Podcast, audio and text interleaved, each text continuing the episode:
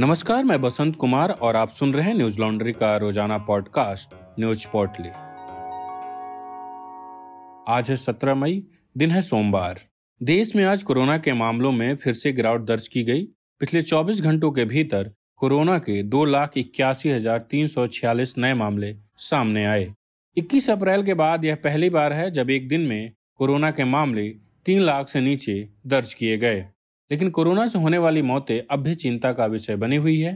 पिछले 24 घंटों के भीतर 4,106 लोगों की कोरोना कारण मौत हो गई।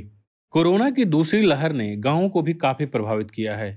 कम टेस्टिंग और खराब स्वास्थ्य सेवाओं के चलते यहाँ मौतों की दर काफ़ी ज़्यादा है। इसे निपटने के लिए केंद्र सरकार ने रविवार को कुछ नई गाइडलाइंस जारी की। इस नई गाइडलाइंस में ग्रामीण स्तर पर फैलते संक्रमण की निगरानी हर इलाके के सामुदायिक स्वास्थ्य अधिकारियों के साथ उनके क्षेत्र में स्थिति का जायजा लेने और तेज़ी से एंटीजन टेस्ट करने की ट्रेनिंग देना शामिल है। इसके साथ ही आज डीआरडीओ द्वारा बनाई गई दवाई 2G के दस हज़ार डोज दिल्ली के कई अस्पतालों को दिए गए। शुरुआती ट्रायल में यह दवाई कोरोना मरीजों के इलाज में काफ़ी कारगर साबित हुई है। पश्चिम बंगाल में तृणमूल कांग्रेस के तीसरी बार सत्ता में आने के बाद आज एक बार फिर से नारदा घोटाले की जाँच शुरू हो गई। सीबीआई ने नारदा मामले में आरोपी कैबिनेट मंत्री फिरहाद हकीम, सुब्रत मुखर्जी, टीएमसी विधायक मदन मित्रा और पूर्व भाजपा नेता सुवर्ण चटर्जी पर शिकंजा कसा। सीबीआई की इस कार्रवाई से भड़की मुख्यमंत्री ममता बनर्जी अपने वकीलों के साथ एजेंसी के दफ्तर पहुँच गईं।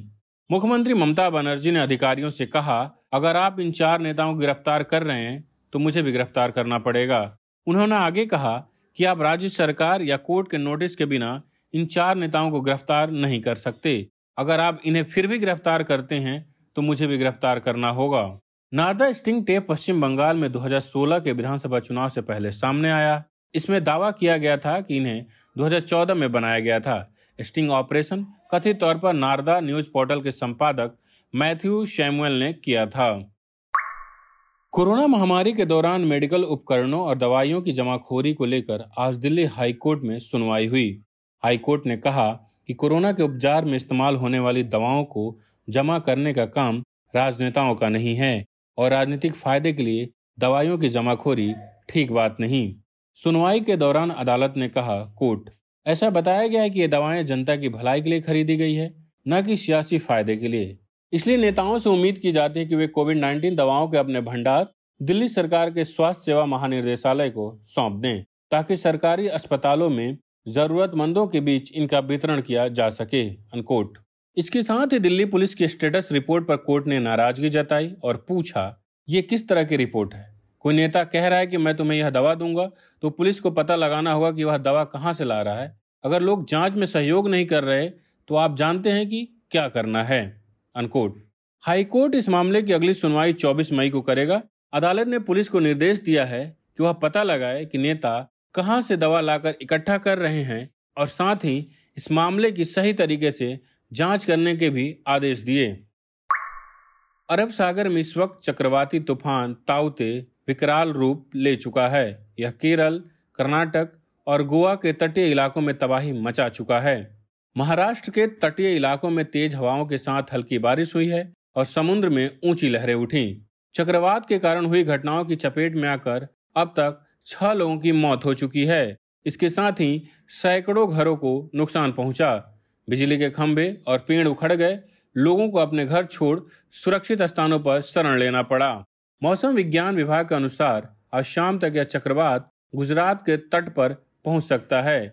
इस सूचना के बाद से निचले तटीय इलाकों से करीब डेढ़ लाख लोगों को सुरक्षित स्थान पर पहुँचाया जा रहा है। इसके साथ ही एनडीआरएफ और राज्य आपदा मोचन बल की चौवन टीमों को तैनात किया गया है। इसराइल और हमास के बीच बीते आठ दिनों से जारी घमासान के बीच रविवार को संयुक्त राष्ट्र सुरक्षा परिषद की आपात बैठक हुई। बैठक के दौरान संयुक्त राष्ट्र के प्रमुख एंटीनियो गुटेरस ने कहा कि मध्य पूर्व में जारी हिंसा को तत्काल रोके जाने की ज़रूरत है। उन्होंने इस पूरे घटनाक्रम को दर्दनाक और क्रूर बताया। उन्होंने कहा कि रॉकेट और हवाई हमले निर्दोष लोगों की जान ले रहे हैं। इन्हें तुरंत बंद करना होगा। इसके साथ इस तरह की कार्रवाई दोनों ही देशों में शांति स्थापना की कोशिशों को बेहद मुश्किल कर सकती है। संघर्ष विराम के लिए अंतर्राष्ट्रीय दबाव बनाने को लेकर हुई इस बैठक में करीब दो दर्जन प्रतिनिधियों ने हिस्सा लिया। सुरक्षा परिषद की अध्यक्षता फ़िलहाल चीन के पास है और इस बैठक की अध्यक्षता चीन के विदेश मंत्री वांग ई ने की। बैठक में फिलिस्तीन के विदेश मंत्री रियाद मलकी ने अमेरिका समेत अन्य देशों को यह कहते हुए आलोचना की कि वो इसराइल की मनमानी का समर्थन आत्मरक्षा की आड़ में कर रहे हैं। उन्होंने कहा कि इसराइल सोते हुए फिलिस्तीनी परिवारों का सफाया कर रहा है और ये सभी देश इस घटना पर कुछ भी नहीं कर रहे। बीबीसी की एक रिपोर्ट के मुताबिक गाजा पट्टी में अब तक एक लोगों की मौत हुई है। इसमें अंठावन बच्चे और चौंतीस महिलाएँ शामिल है। न्यूज़ लॉन्ड्री हिंदी सब्सक्राइबर के सहयोग से चलने वाला मीडिया संस्थान है। हम ग्राउंड रिपोर्ट्स, इंटरव्यू पॉडकास्ट और वीडियोज़ के माध्यम से अपने पाठकों तक निष्पक्ष और तथ्यपूर्ण खबरें पहुँचाने का प्रयास करते हैं। हमें सपोर्ट करने के लिए आज ही हमारी website Hindi Newslaundry dot com पर जाकर हमें सब्सक्राइब करें और गर्व से कहें, मेरे खर्च पर आज़ाद है खबरें। आज बस इतना ही। आपका दिन शुभ हो। कोरोना प्रोटोकॉल का ध्यान रखें। नमस्कार।